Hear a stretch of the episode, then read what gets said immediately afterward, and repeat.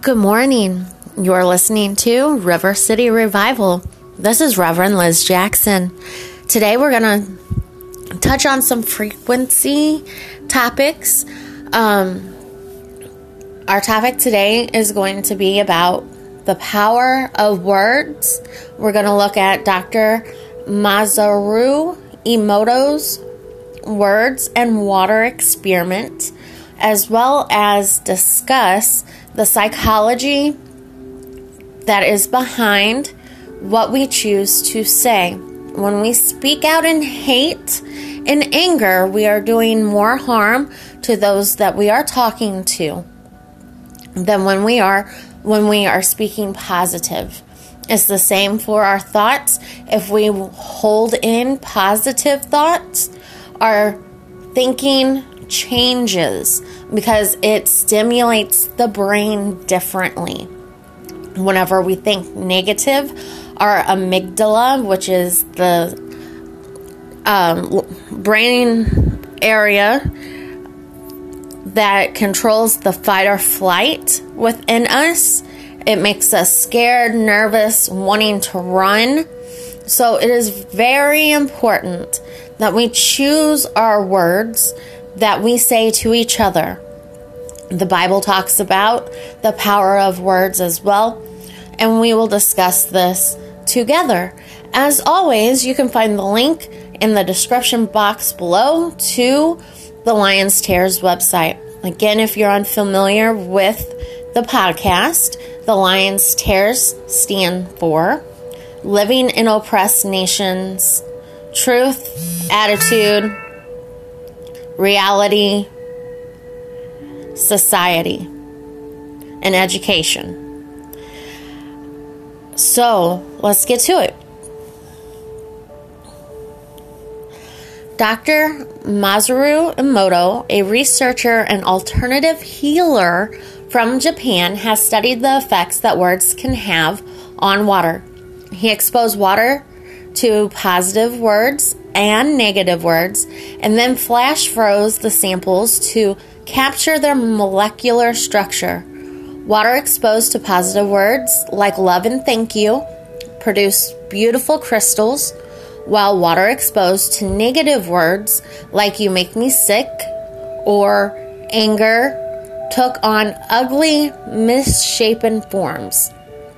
There is a quick three minute video on YouTube demonstrating his results, and I highly suggest that you look into this.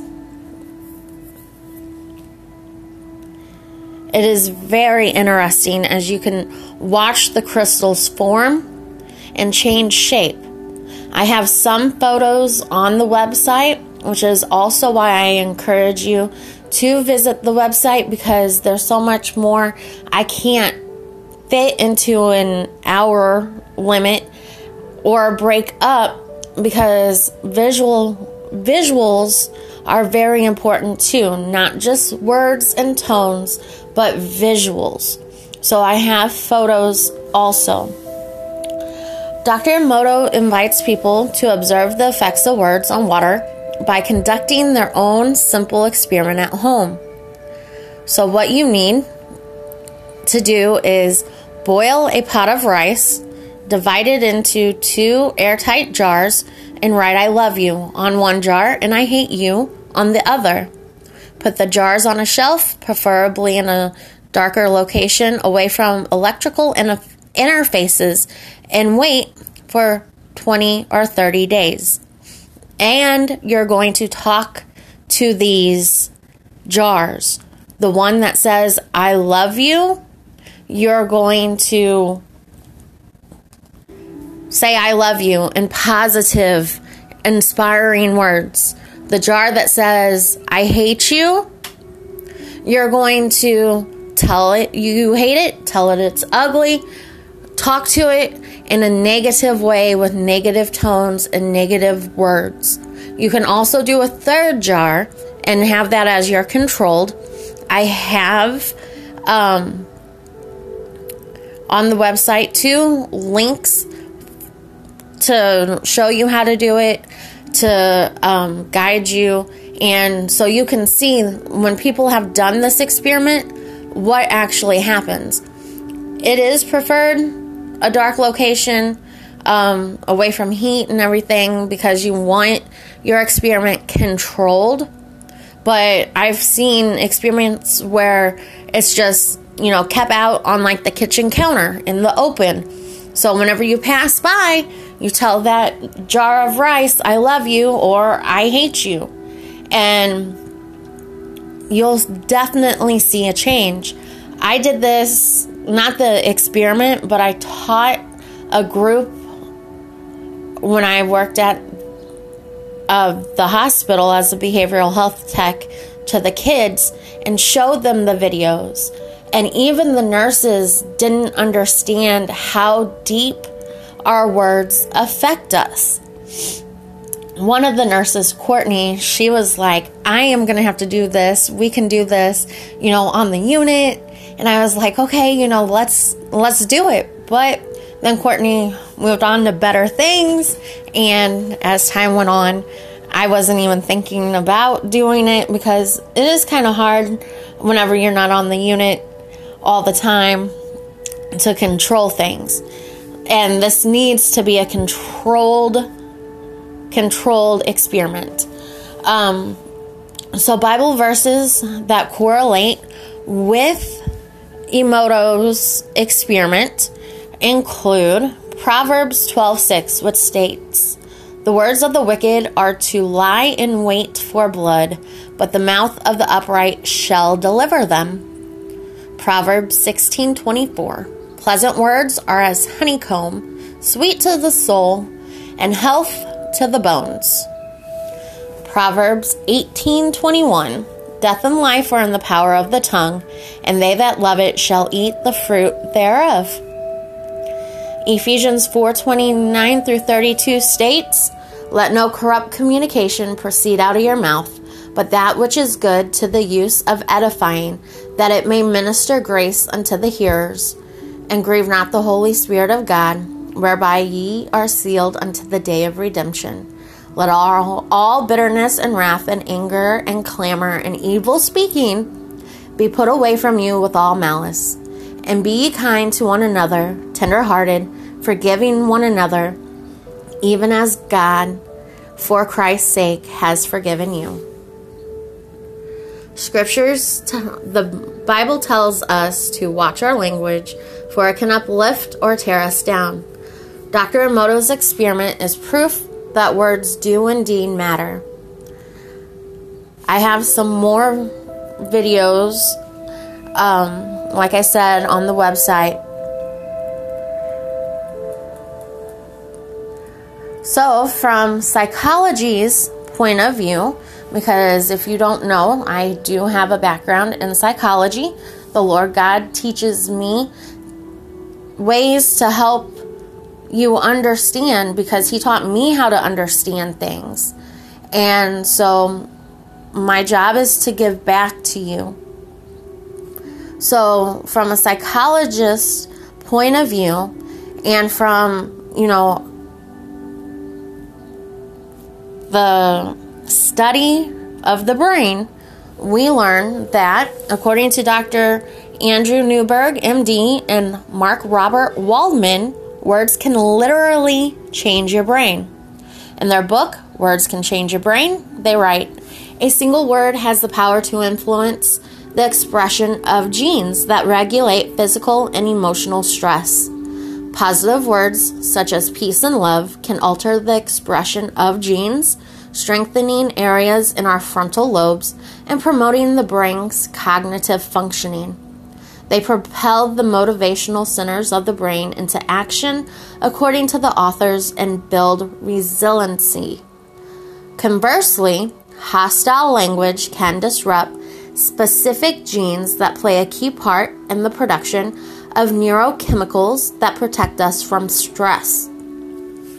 Humans are hardwired to worry, part of our primal brains protecting us from threat to our survival so our thoughts naturally go here first.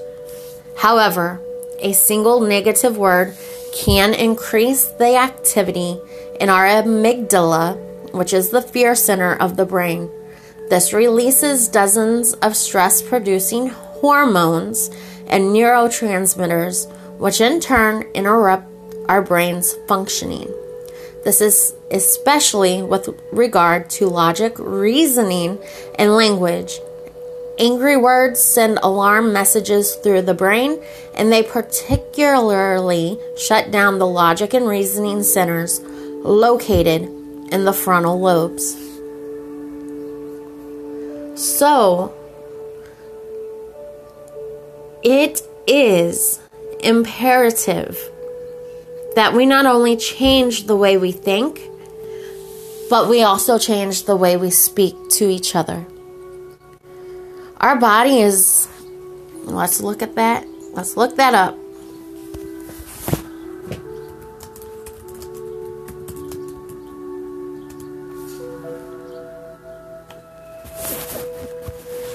Our body is made up to 60% in an adult body.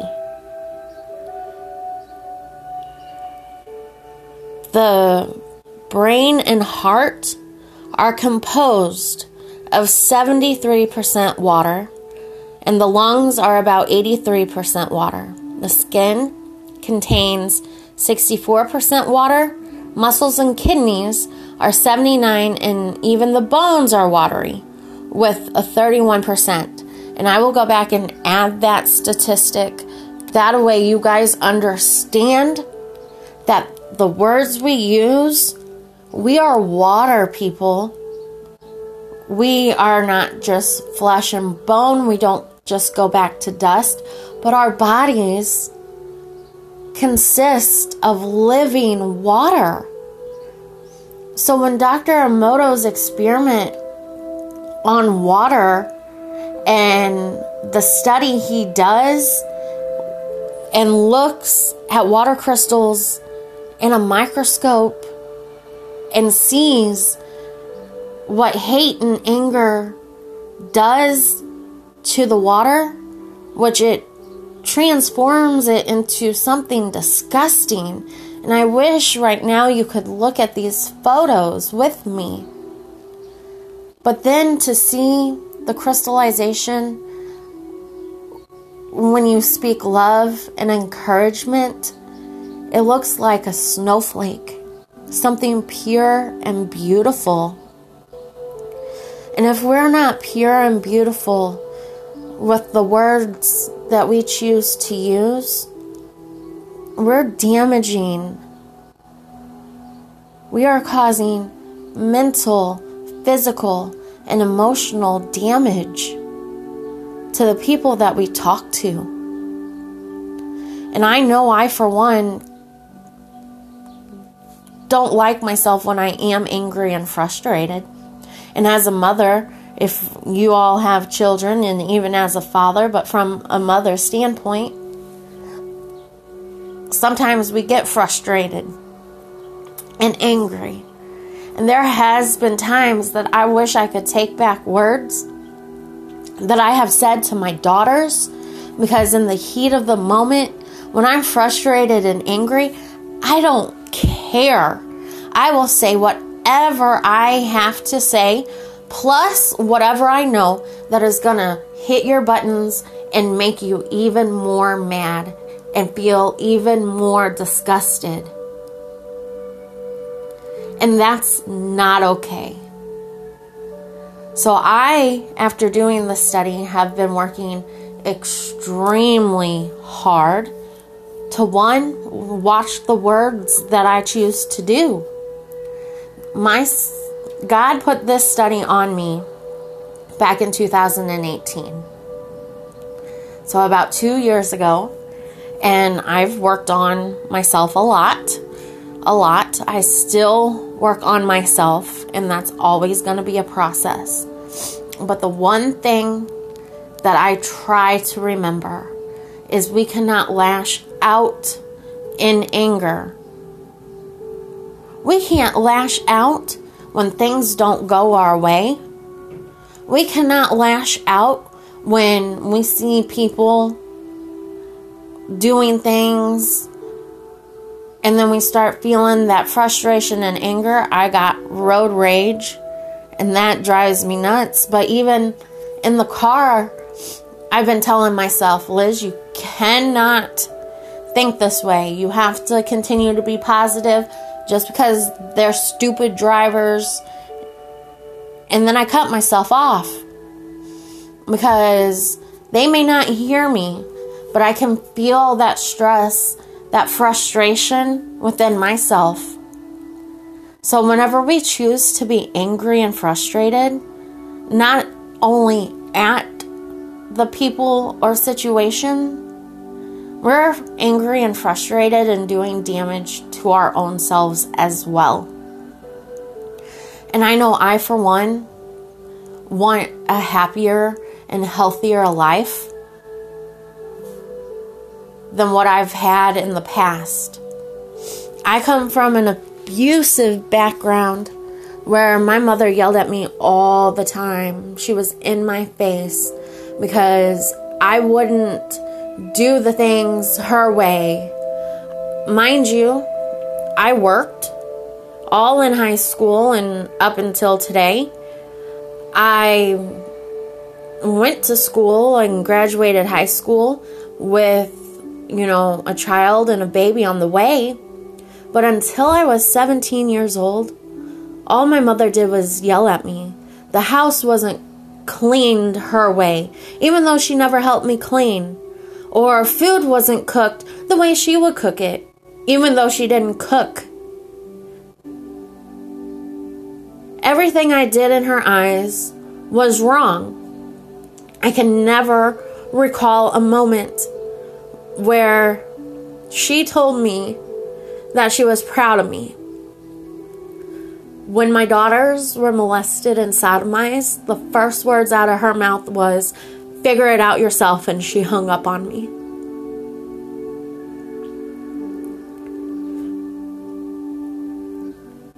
I would get into abusive relationships with that same pattern everything I did was not good enough. I was always a mess up in their eyes. I always was yelled at, which would make me feel one like they didn't care about me, even though they say they love me. I knew better.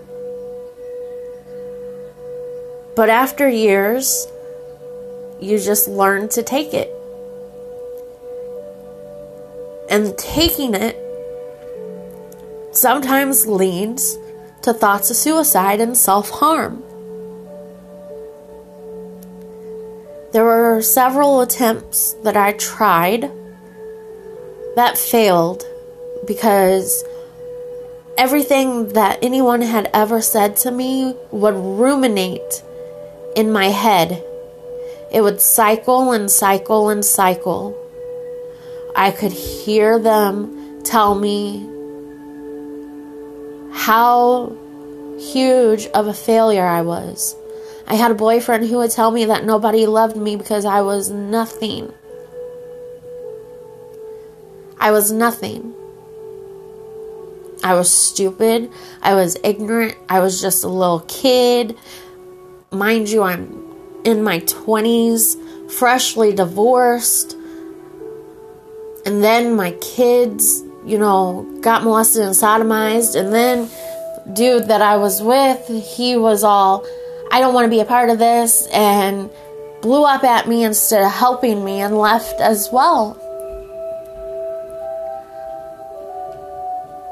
So, I have learned that when people yell at you, or at least at me, my fight or flight mechanism takes control and I leave. I would rather leave than take the verbal abuse because that is what it is. I would rather leave than be felt like a piece of dog poop or a doormat So we have to change the language that we use when we speak to each other. It's okay to be frustrated and angry, but the Lord God tells us do not speak and lash out in anger. We have to think before we speak.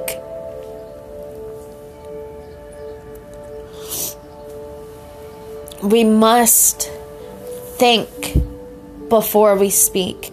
And if you're not in a clear mind to communicate, then don't say anything at all. Because the last thing you want to do is cut somebody down. Those who come from an abusive past usually are one of two ways super, super submissive, or they're the ones that become the bully and the narcissist and the abuser. You have to find middle ground because there is a middle. We don't have to be the people that were in our lives that have caused us harm because healing has to begin with ourselves before we can liberate